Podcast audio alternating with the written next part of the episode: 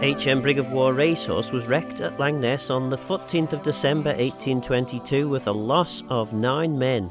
Three were Castletown men who bravely went out to rescue the crew, and a further six were crew from the ship. Some 89 personnel survived the shipwreck. On Perspective this week, we hear all about the tragic event and its commemoration. Sir William Hillary witnessed the rescue, and the tragedy is credited for the resulting creation by Hillary of an Isle of Man lifeboat service, which later became the Royal National Lifeboat Institution. Local historian Charles Gard explained why the commemoration is so important.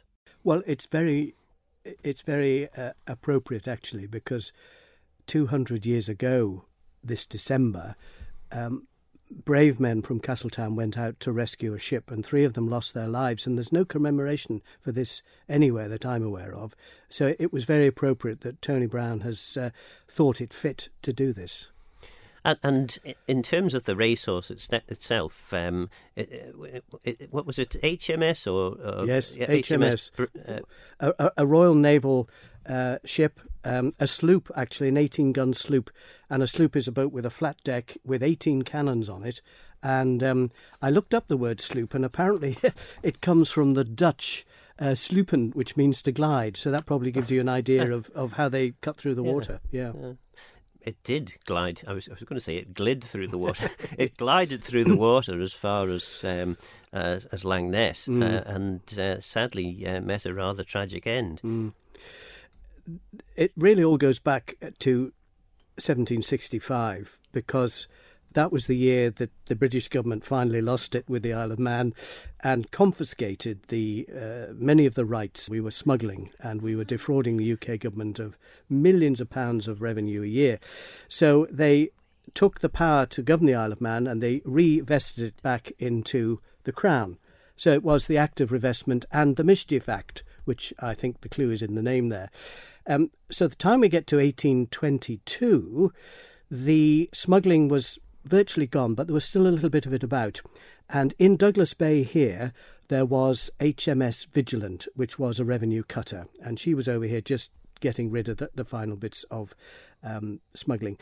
And she had an accident. Uh, she barged into another ship, and she was not safe to uh, sail too far. And the Royal Navy heard about this. Of course, you had to write a letter to England, which took days to get there and down to the Admiralty. And eventually they said, let's send HMS Racehorse over to escort the Vigilant back to Plymouth, where she can be uh, repaired.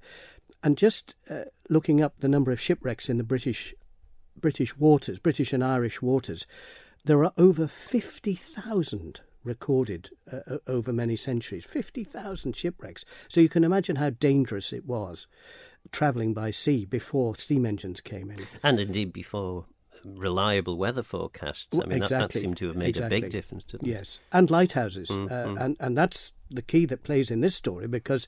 Um, HMS Racehorse, with a crew of about 100, it's incredible, 100 people, 100 men on it, set sail from Holyhead um, to come across to the Isle of Man. And um, it was uh, a sunny afternoon, visibility was good. It was in December, so it got dark early, and eventually at about five o'clock they arrived at the calf.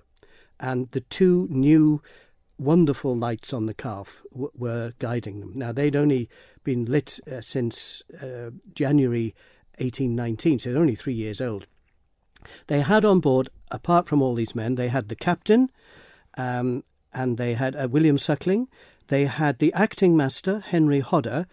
Now, the master is the man who actually steers the ship, looks at the charts, and takes instructions from the captain. But they also had a pilot, a William Edwards. Now, if you're sailing in coastal waters you're not familiar with, you often take on board a pilot. And apparently, this chap um, was a very experienced pilot. He'd been doing it for years and claimed that he knew Manx waters. So he was guiding them across. So when they got to the calf at five o'clock, they turned north up the east coast. And at 20 past five, the pilot saw a light to the port to his left and decided it was the light on the end of the pier here in Douglas. And he instructed them to turn in. Now, they were concerned about this. Uh, Mr. Edwards thought he was wrong, but what did they know? They had a professional pilot on board. They had to rely on him. They hadn't been in Manx waters before. And the light he saw, of course, was not Douglas. I mean, anyone would know you couldn't get from the calf to Douglas in 20 minutes in those days. The sea was beginning to get rough. And as they turned in, um, someone on board uh, saw white water and immediately knew they were at the coast. The pilot had said they were seven miles out. So this is a story of complete incompetence on this man's part. They turned in and they hit the Skerranes, which are rocks just submerged at the end of Dreswick Point, right at the end of, of Langness. And that's when the tragedy hit. 20 past five, in the dark, a storm approaching, and they were wrecked. Um, they lowered two boats and put most of the men in them, and they rowed away. They, of course, fired their rockets and distress signals, and the men of Castletown uh, responded. Now, these are ordinary fishermen. These are ordinary men who didn't put their own safety first, and this is the heroic work that was also happening in Douglas Bay with Sir William Hillary, who founded the Royal National Lifeboat Institute. These are extraordinary men who straight away go to the assistance. So some of the men rowed across Castletown Bay, others ran out on Langness, and they arrived um, at the point. They could see the lights from the ship, the flares going off. They lit bales of straw. I mean, they're in pitch dark here uh, with just little oil lamps. You know, it's extraordinary. And one of their boats that they'd brought with them did um, a number of rescues, and it took most of the remaining crew off. It was just that the last rescue, the last time this little boat, Castletown boat, went out to the racehorse, um, it took uh, a number of the crew in, but it was hit very badly by a wave and it capsized. And of course, in those days, believe it or not, sailors couldn't swim. Mm. We all, as children, go to the swimming pool and learn how to swim. You could be an experienced sailor and never been in the water. So these men, uh, and, and in fair dues, it was pretty rough anyway. They they were lost, as were three men from Castletown, tragically drowned. And a young lad uh, from the ship had also been sucked overboard um, previously. So it was an absolutely tragic night. And it was only when the captain who did survive got ashore and the other men that they realised they were actually at Castletown. Um, the pilot, before he crashed, said he thought they were up at Clay Head. I mean, the man had no idea what he was doing. he later claimed, when, of course, the inevitable inquest came, that he was uh, mistaken by the light of Scarlett House. Now, if you go out to Scarlett, you go through Queen Street and along around the coast to where the um, uh, car park is, you can walk up to the Wildlife Trust building and, and on. Scarlett House is a large house standing on its own, and apparently that night there was a wake happening. A Captain Thompson who'd lived there had died. The house was lit up, and he thought, the captain, uh, or, or the pilot rather, that this was the light of Douglas Harbour, and he turned in. Well, we've puzzled ever since how he could possibly have mistaken the faint oil lamps of uh, Scarlett House to the very effective lighthouse down here on the Red Pier, built by uh, Stephen uh, uh, Steuart, um, George Steuart, who'd built the Castle Mona. It had one of these modern Argand lamps on, and it could be seen for six miles. But of course, if he thought he was seven miles out, then um, mm. it, it, was just a complete uh, mess, a complete mess. And subsequently, um, uh, uh, presumably, the the pilot did did I mean did did action get taken against him, or, or was he? Uh... Oh, th- there was an inquest, yeah. and um, he admitted that he'd made a mistake. Hmm. He admitted he'd made a mistake. He claimed, as I say, that the lights were from uh, Scarlett House, hmm. and all that happened was that he was reprimanded, and he was fined, and uh, the pilot, uh, uh the master Henry Hodder, was also reprimanded because he hadn't done depth soundings, which he should have done, which would have told him how close he was to the coast. So those two were merely reprimanded. That's all that happened. Mm. Um, rather like the SIB inquiry. Um, nothing much seems to happen afterwards. Um, of course, the uh, locals immediately started a fund, a charitable fund for the widows of the three men and they contacted the Admiralty. And I think it was the first time ever that the Admiralty, in recognition of the heroism of these men in saving uh, Royal Naval men, that they gave a pension for life to the widows. But the other side of the story is there was a, a, a small amount of looting went on. One of the sailors himself was caught selling off copper and bits and pieces from the boat, and others were uh, fencing it, if you like, and they were put on trial. And it's not clear whether they were actually transported or executed, but it was a very serious offence in those days. So that was a, a rather st- something of a stain on the whole thing. Mm-hmm.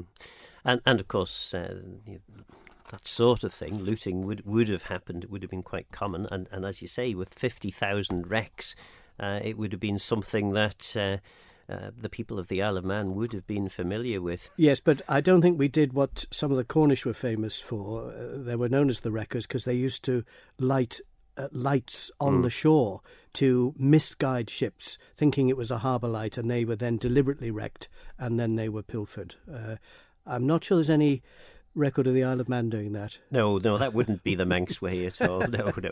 Um, so, so yeah, so it's. I mean, it really is a, a very important uh, commemoration. This, um, I mean, the the.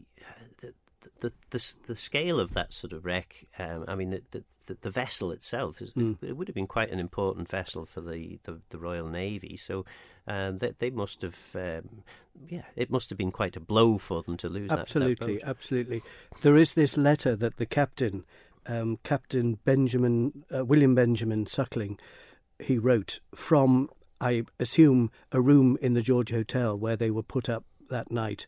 I mean, this is not a letter that any captain wants to write, but he begins, Sir, with the utmost upset, I have to report to you the loss of His Majesty's sloop Racehorse.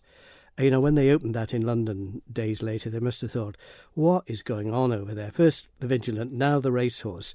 I mean, how are we going to get out of this? Um, but I suppose they were inured to these wrecks. They were so common. Mm. And what was happening in Douglas Bay, as I said with William Hillary, if you read those accounts, they are extraordinary. How dangerous it was.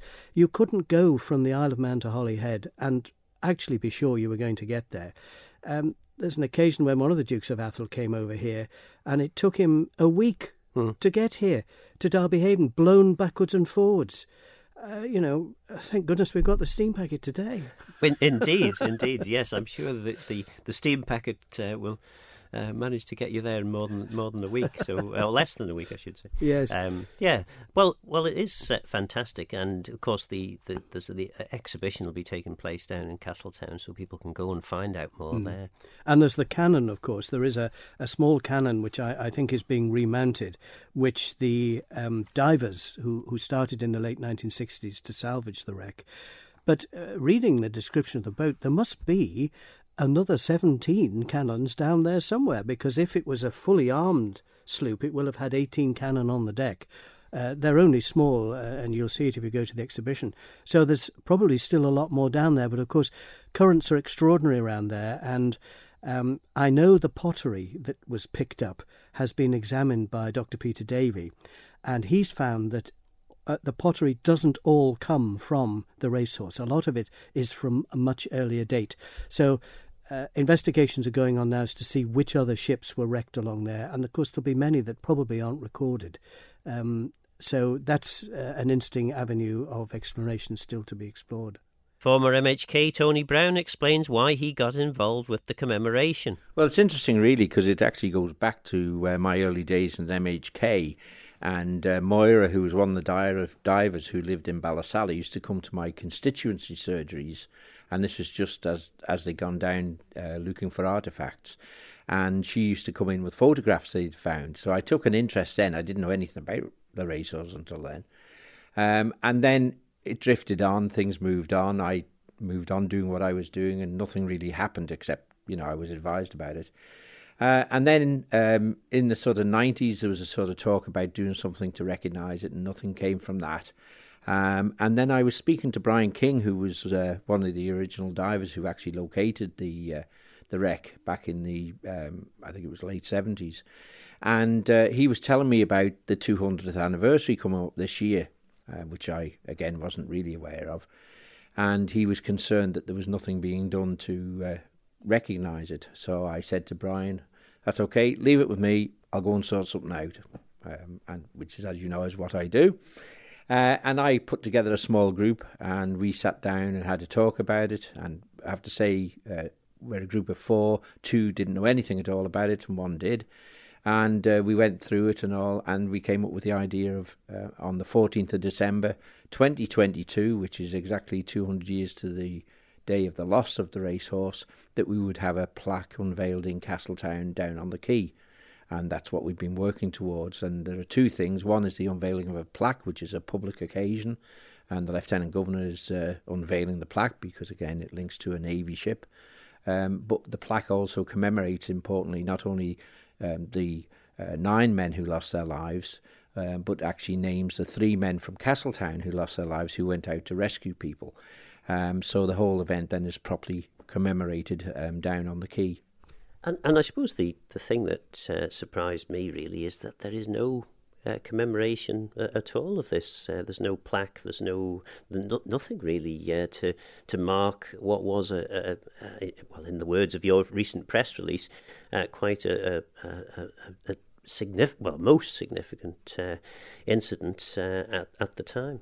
Well, absolutely. I mean, it, it had a lot of firsts. I mean, um, when the three Castletown men lost their lives, um, I understand that Sir William Hillary uh, made representation to the Admiralty, and this is back in 1822. Don't forget, not much happened in those days in in terms of looking after ordinary people.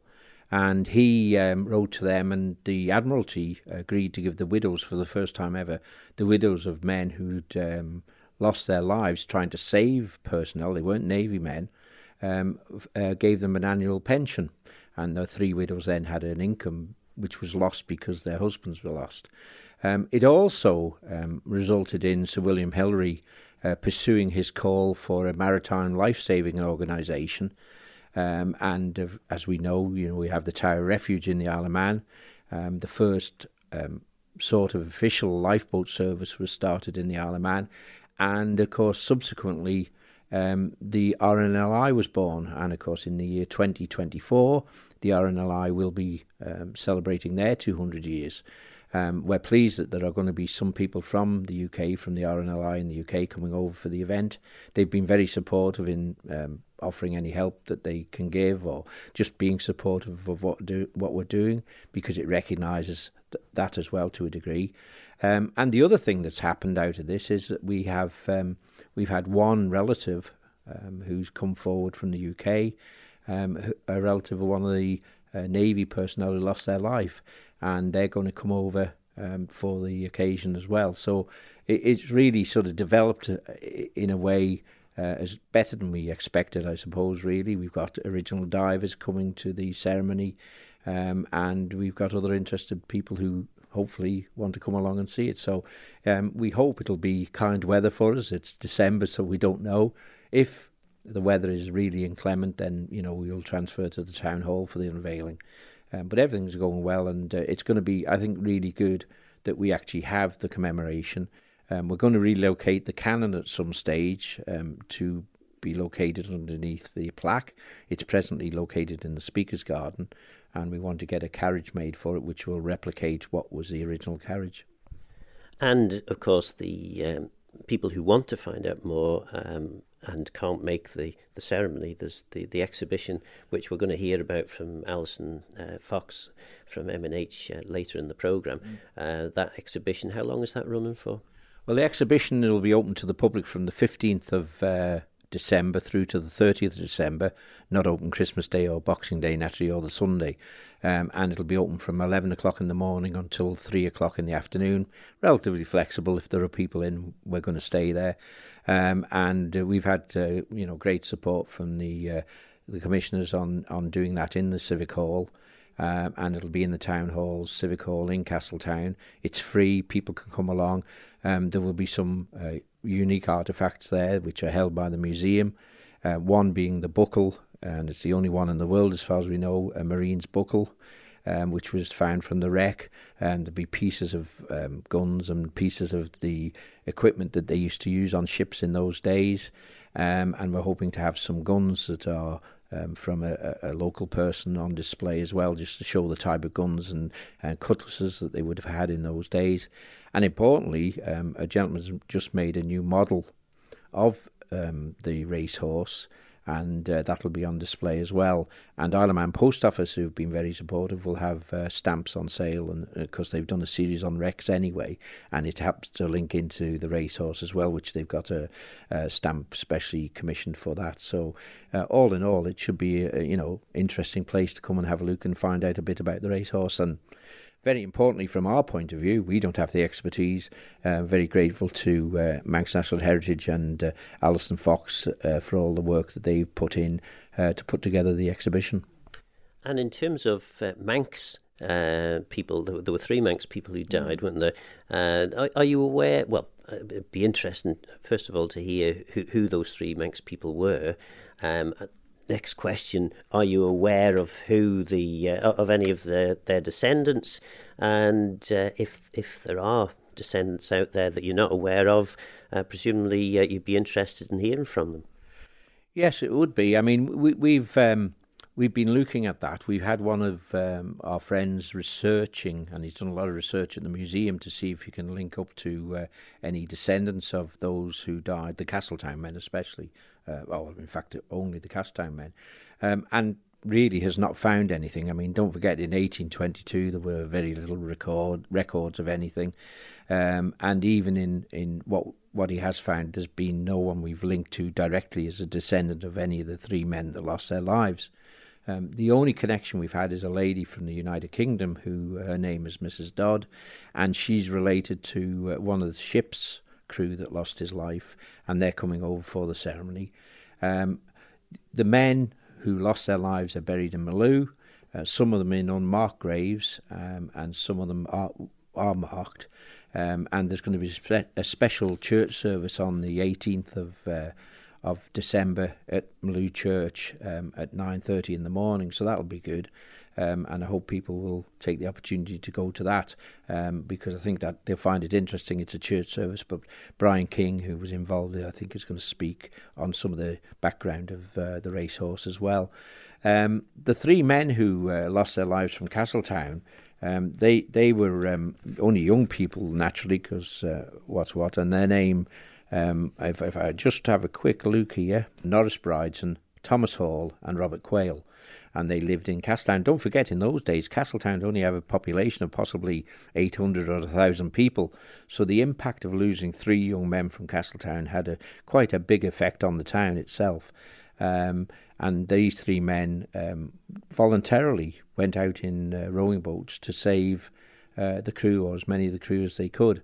And uh, in fact, um, it was on the last run that their boat overturned, and that's when they were lost. That's how the nine men lost their lives. We were looking back in the 90s when I was uh, chairman of the Manx Heritage Foundation uh, at uh, a scheme to uh, put together to encourage people to put up plaques to events in the Isle of Man, of which there are numerous important events um, commemorated. And of course, um, time moved on and I moved on from that role, and we didn't get enough of it in, in, in place.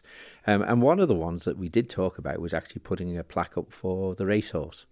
And uh, unfortunately, at that time, we didn't progress it enough to be able to do that. So it's quite nice for me um, at this stage to actually now be coming to a stage where that view back in the 90s has come to fruition. And uh, the link is still there because, of course, without the support of Culture Vannin, we couldn't afford the plaque, and they've been uh, happy to fund the plaque that's going to go up on the wall for us, which we're very grateful for. And, of course, very grateful to the Department of Infrastructure, uh, Harbours, because they've been very supportive as well. And uh, the plaque's going to go on the end of the harbour office in Castletown at the Quay. You're listening to Perspective. Alison Fox from Manx National Heritage told me why they got involved. It was a number of people came to us really. Uh, we had been, we were aware of the anniversary coming up um, about two years ago. We, we do things as far in advance as we can. And we were wondering about maybe doing some kind of digital offering. Um, the artefacts that were raised from HMS Racehorse uh, from the Rex site are within uh, the Manx National Collections. So they're looked after at the Manx Museum. And we were wondering about maybe doing some uh, digital um, exhibition or, or something like that to commemorate the, the anniversary. And then we were approached by Brian King. Brian got in touch uh, a couple of years ago. Um, because of the anniversary. So we started talking to Brian, uh, and then we were also approached by Tony and the Castletown Commemorative Group. Um, so there was one of this sort of uh, really nice kind of organic projects, really, that grew from a few people's different interests, um, but also this growing realization that it is a, a really important part of the Manx National Collections. Um, and this was a, a really good opportunity, you know, 200 years to actually get the story out there and let people see some of the artefacts from the ship, the, we're, we're very aware of the underwater heritage is something we all share. Uh, we're all very, it's all very much a part of our lives on an island, but it's very, very inaccessible because it's under the water. Um, so we were really pleased to start talking with Brian and Tony, but also the Isle of Man Sub Aqua Club as well. They own the site, they own the wreck site, um, and it was the club in the 1960s and 1980s who raised a lot of these artefacts and donated them um, to the nation as well. And this year, the uh, Sub Aqua Club have been going out and they've been doing new survey work uh, to capture the seabed of the wreck site and also some fantastic 3D underwater photogrammetry as well. Um, so we realised there was this great opportunity to make this um, really significant wreck site far more accessible to people than it had ever been before, really. And I suppose the, the I mean, uh, we've, we've heard from Charles uh, Gard, we've heard from uh, Tony Brown. Um, what, to, to your mind, is the significance of uh, this particular wreck and the particular event? I think there's a number of strands to this story. Uh, firstly, it's the fact that it is the only legally protected wreck within Manx waters. Manx National Heritage have been working with local historian Adrian Corkill to incorporate his data into the Isle of Man Historic Environment Record. And Adrian has over 2,000 recorded shipwrecks on his database. Um, and so the racehorse is just the only legally protected one at the moment. So that makes it significant in itself. The story around the racehorse, that uh, you know, that that classic da- tale of heroic rescue um, but tragic loss as well, is something that's been played out around the coast of the Isle of Man for centuries. You know, the racehorse is by no means the only um, the only ship that was lost in these circumstances and had rescuers lost as well, unfortunately. Um, so it's really important to recognise that, I think. And then the final strand is that potential connection with the RNLI as well. Um, so William Hillary, the Manx resident, although he didn't take part in the rescue for the racehorse, um, he'd taken part in lots of rescues of other ships, um, the uh, including HMS Vigilant, that the racehorse was actually coming over uh, to help to, to help take back. Um, and the racehorse is really seen as one of these catalysts that set William Hillary to work and just being that determined to petition the UK government to say, look, these people are losing their lives, people are being left destitute, helping these people, there has to be an organisation put in place. And less than two years after the loss of the racehorse, there was what became the RNLI. So moving on then to talk about the actual exhibition itself, what's, uh, what, what can people expect to see and what, what, what's likely to, to be the treasure that's going to encourage them down there to, to look at this exhibition?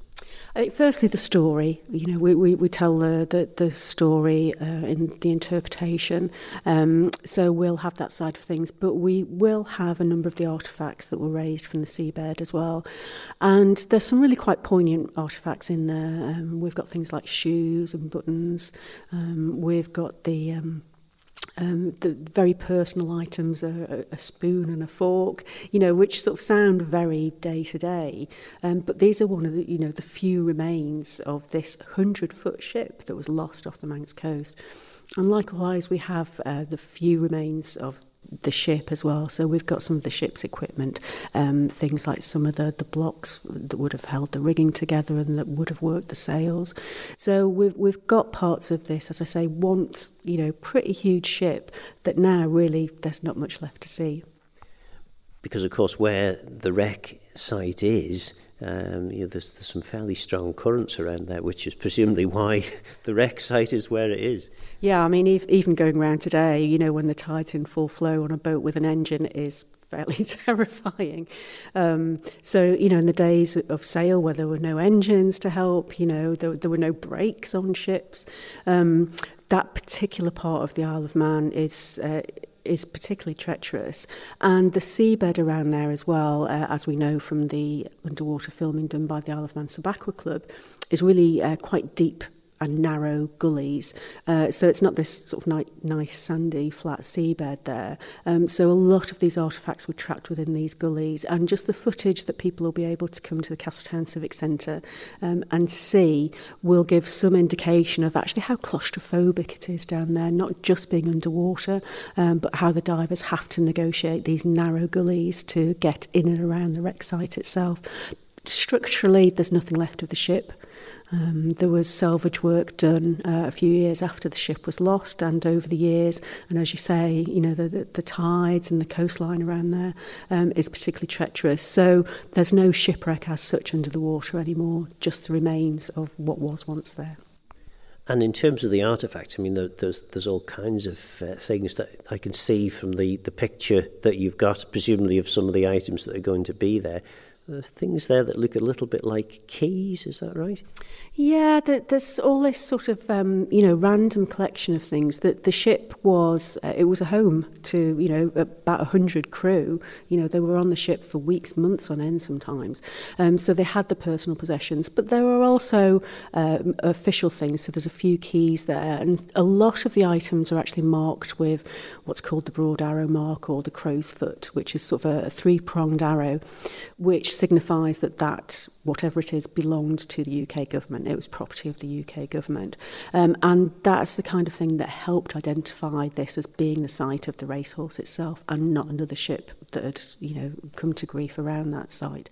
Uh, so there's there's some really interesting things. And I think one of the um, one of the things for me is the um, the, the lack of structure of the ship. Um, as I say, this you know the ship was a hundred foot long. Um, it was home to over 100 crew.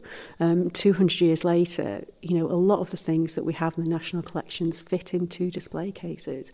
Um, and some of them are recognisable. You know, people will see parts of muskets that have been brought up from the seabed, uh, musket balls, a cannonball. Um, but there's other things there that, you know, have really suffered being on the seabed for so long and have just been battered about uh, in the gullies and with the tides. Um, and I think that's quite a a, a poignant reminder of the power of the sea and what it can do. Not sure uh, now, was it Tony or Charles mentioned that one of the guns is um, um, has been uh, rescued, but uh, it, this was an 18 gun ship. So does that mean there, there, there are 17 still down there, or, or perhaps they were uh, salvaged at some earlier point? Yeah, well, as I say, there, there was certainly some salvage done, uh, I think about 20 or so years after the loss of the ship.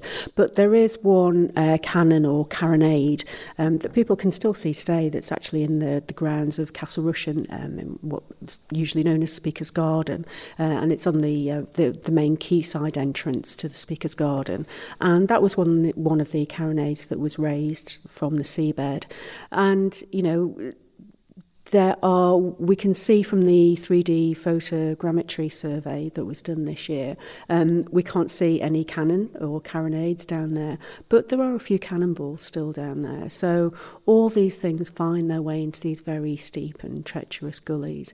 Um, but it, it was an armed ship, uh, but the best place to best place to see one of the guns is the Castle Rushen Garden. When the exhibition closes, the artefacts will be available to view digitally at the iMuseum. Isle of Man Post has produced a series of stamps representing Manx Wrecks, including the racehorse. Maxine Cannon told me all about producing stamps. The team that uh, bring it all together are exceptional, and um, our credibility um, worldwide has been recognised um, by the good and the great in the philatelic world, but also the feedback that we get from the people we collaborate with that um, we um, we always try to we set out to do our very best, and um, as my friend Dot Tilbury said many many years ago, Max, we never want to meet anybody in a queue in Marks and Spencers and have to sink below the below the mince pies because we've done something wrong. So um, to do um, shipwrecks of the Isle of Man with so many um, knowledgeable people and to have had such good uh, feedback um, is, is very pleasing for everybody involved. And it's such an amazing, well, beautiful uh, picture that uh, Paul Parker has produced for you, particularly for HMS Brig uh, racehorse. Uh, it's, yeah. it's fantastic, isn't it? Well, when um, we first started the project back in um, October 2021, obviously Mr. Tony Brown had been on our case for a little while. He's hard uh, to say no to. Very hard to say no to. And um, actually, it's our pleasure to recognise the um, significance of racehorse in the history of the RNLI as well, because it was as a result of the sinking of Racehorse that Sir William Hillary um, saw the absolute need for a coordinated effort um, to save lives at sea. And uh, this, therefore, is a very good forerunner to um, our stamp issue coming out in January 2024 for the 200th anniversary of the RNLI, where the Isle of Man is absolutely central to the activities of um, the RNLI in Poole, and um, to that extent, they're sending um, two people from um, the area coordinator uh, for the Isle of Man and um, uh, Angie Rook, who's leading the commemorations from Poole to um, the island next week to be part of the commemoration of Racehorse. Well, that's fantastic too, isn't it? To, to have so many people who are interested in this. Um, it, it's such a shame, isn't it? That uh, well, it's more than a shame. I think uh, that it's taken two hundred years for uh, proper recognition of the really heroic uh, activity of particularly yes. the, the three unfortunate uh, always, people from Castletown who I died. I always say everything comes to he who waits long enough. Well, yes, yes, yes. and um, I say the um, the effect it must have had on Castletown at the time, uh, you just can't even imagine. So many good men lost, uh, and some from uh, I think same families. Mm. Um, so um, to do it now and um, to actually have a visual record as best we can of the racehorse, um, the um, painting was we were guided by Adrian Corkill um, who is the font of all knowledge on Isle of Man shipwrecks. Yeah. And uh, he uh, suggested that um, a sister ship, the Wolverine, be u- of which there was historical reference, uh, be used as the basis for um, the new painting. And I think um, Paul has just done such a wonderful job uh, setting it in context. Context on this now over to the Manx pronunciation, Skerain Reef. Yeah, uh, Skerranes, I, I, would imagine Skerranes, but yeah. Skerranes yeah. Reef mm-hmm. um, at uh, Langness Point. Uh, and so there, it's there now for future generations to enjoy. And through the support of Manx National Heritage, um, who've, who have also collaborated extensively with us on this project, um, it's there for everybody to enjoy. And it's such a beautiful picture, isn't it? I mean, uh, it's well, if you can uh, describe uh, tragedy as uh, as beauty, but it is uh, the way Paul has has done this. He's he's captured the. Uh, the, the, the, the sea, the, the, the, roughness of the sea, but also the actual vessel itself. Which... Yes, totally. And um, you know, anyone who's uh, been out and about in the last couple of weeks and seen the magnificent, uh, I know storms and not great things, but I actually think they're magnificent. Mm. Um, if you're standing at a distance and you're not on the Isle of Man steam packet boat, then um, watching the waves and um, ships negotiating um, their course through the seas around our island, um, it's a joy to behold, actually. And um, that is captured in the painting, uh, the sense of movement of the ship, um, albeit it was, you know, it ended in tragedy, but um, to see it on a painting um, at this time and to be um, central to the um, well, to the exhibition that's um, unveiling that's taking place next next week, and the commemoration. Um, I do have to hand it to to the uh, people of Castletown and to the um, whole committee of the racehorse commemoration that um, they've brought so much together um, at this time in recognition of the 200th anniversary and brought people who um, have um, a connection to it together. It's a great thing. And it was only a few days ago my husband reminded me about the sinking of the Ellan Vannin that also took place in December. Mm. So um, December's not a good good month for boats. No. stay at home. If you're planning to travel by sea, stay at home. oh, not good news for the steam packet. um, but, uh, and also, um, I ju- so today we're recording it on the 8th, this, on the 8th of December. And as I was coming into the studio on, it's absolutely magnificent day. It's very cold and frosty, but clear blue skies. And I saw the Douglas fishing boat fleet coming in to the safe harbour of the Isle of, of Douglas after their day out fishing. And it just reminds you that, you know, 200 years ago, 1822 to 2022, the sea and the um, and what it means to the island. Manx diver Brian King was partially responsible for finding the wreck. It was a purely accidental. We were in, I was told about the the wreck by Pat Chambers from Port from Castletown, um, and he told me there was a gully, and he'd been out at Langness called Horse Gully, and he was told that by Ginger Bridson while in the glue pot. So um, I so went, good authority then. That was very good authority, and uh, I, he had a date. He wrote to the Admiralty and asked them to check uh, the date, and they came back and said yes, it was wrecked on the racehorse, 1820. Uh, wrecked on Langness in 1822. Um, so Pat told me about it. He knew I was into diving or just starting to dive, and uh, I went to the museum, looked up the newspapers, and sure enough, there was the story of the wreck. And uh, from then on, we decided to go and look for it with two friends.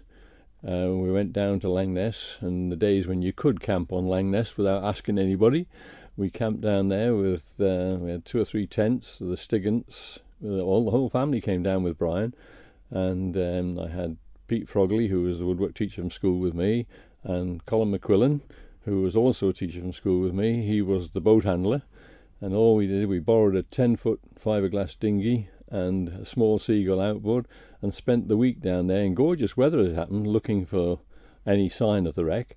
Um, we were search had a search pattern worked out and we found one copper rivet but that wasn't we didn't realize that that was actually part of the racehorse.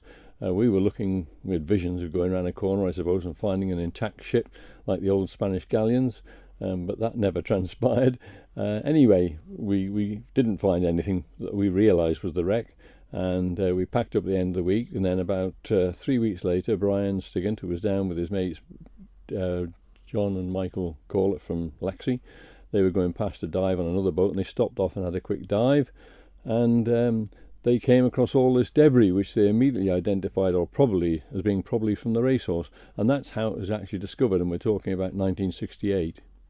And people and anyone who who who could conceive of diving to try and find a wreck would assume that they'd be finding something that looked a bit like a boat, but it's nothing like that, is it? Well, it it, um, it can be, but uh, the trouble is wooden boats deteriorated so rapidly.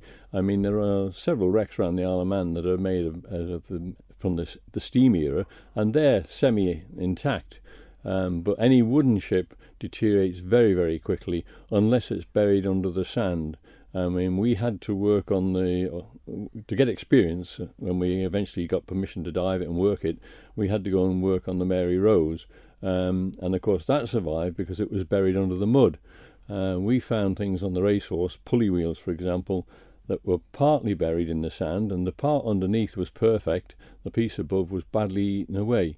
Uh, but luckily, most of the stuff from the racehorse was made of bronze. Uh, the wooden hull went, but all the fittings, or a lot of them, were bronze and all stamped with the Admiralty crow's foot, which identified it as being an Admiralty ship.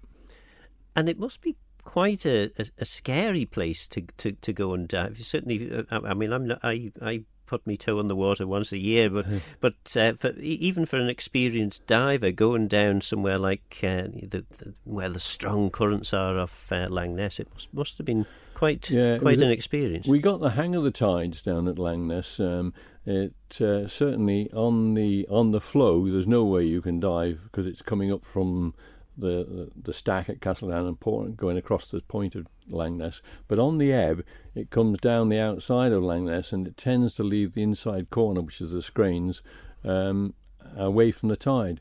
And diving down there, uh, the first couple of times, you know, you, you're a bit concerned about it, but actually, once you've got the hang of it, it it's great. Um, but it's not like the Mary Rose was uh, totally different. Uh, this is a massive gullies. It's like Hampton Court maze down there. Um, gullies, some are only two feet wide and some are, and about 30 feet deep. Some are about six foot wide and, and they go down from 10 feet down to 80 feet.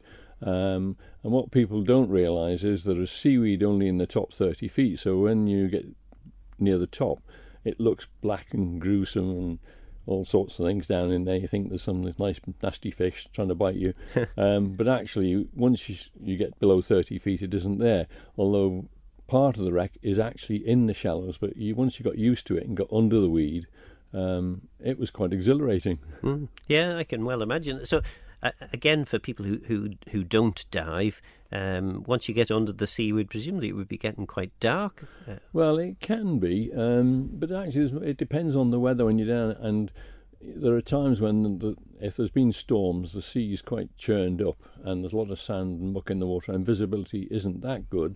Um, but generally out there, it was superb. I mean, the shock we got when we went to the Mary Rose, visibility was a foot, if Gosh, we were lucky. Yeah. Um, um, but down on the uh, the racehorse, generally in the gullies, you're talking 30, 40 feet, which is excellent, really, for diving mm. terms.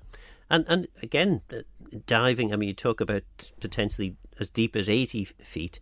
Um, what what are the, the, the sort of constraints on a dive? Uh, you know, in terms of how deep you can go and, and how quick you can come back up again. Well, um, when you've got you've got a cylinder of air, which you can get on varying capacities, but basically, the deeper you go, the more air you use up. Um, but working as times, we were working in, sh- in quite 10, 15 feet, and we could work for an hour there and not have to worry about any decompression. But other times, if you were going down 70 or 80 feet and staying for any prolonged time, you would have to come up at a nice steady rate. Not decompress as such, but just come up at a nice steady rate. Um, I once did a dive, the deepest I ever did was 42 metres out off Port, Port Erin, um, and I remember there, I actually I was with Alan Corlett from Peel Brickworks at the time, and I ran out of air at 42 metres, sat on the propeller shaft of the ring wall, um, and suddenly panicked when I realised and had to go like hell for the surface. But uh, say go hell like hell for the surface, we actually went up the shot up the rope and stopped at 10 metres, and uh, I shared with Brian with Alan. Uh, uh, on the air. We've trained for that sort of situation, mm. and then I had another five minutes at uh, five meters, I think it was. But it was okay as long as you know what you're doing and you don't panic. Mm. Yeah, yeah. And I suppose the, the obvious question uh, for for people who maybe it's not obvious to you, but to me it would be um, treasure. What what what what was the greatest treasure as far as you were concerned? Um, I mean, yeah, when I started diving, I think we, everybody, um, there were galleons being found around Britain from the Armada and Florida Keys and places like that. And I suppose when I went down there, first of all, I was looking for treasure. But actually, in the case of the racehorse, we never found any monetary treasure. But I think the treasure is the history that went with it, mm. the legacy. And now, as we know, the history of the, of the RNLI being um, something that's occurred from as a result of that. So in any, it's played a major part in our history in the Isle of Man, and in fact nationally. That was a perspective special about HM Brig of War Racehorse, which was wrecked at Langness on the 14th of December 1822. I hope you enjoyed listening to the programme as much as I enjoyed producing it. For now, though, I'm Phil Gawne, Gunamaius and Geishchakram. Thanks for listening.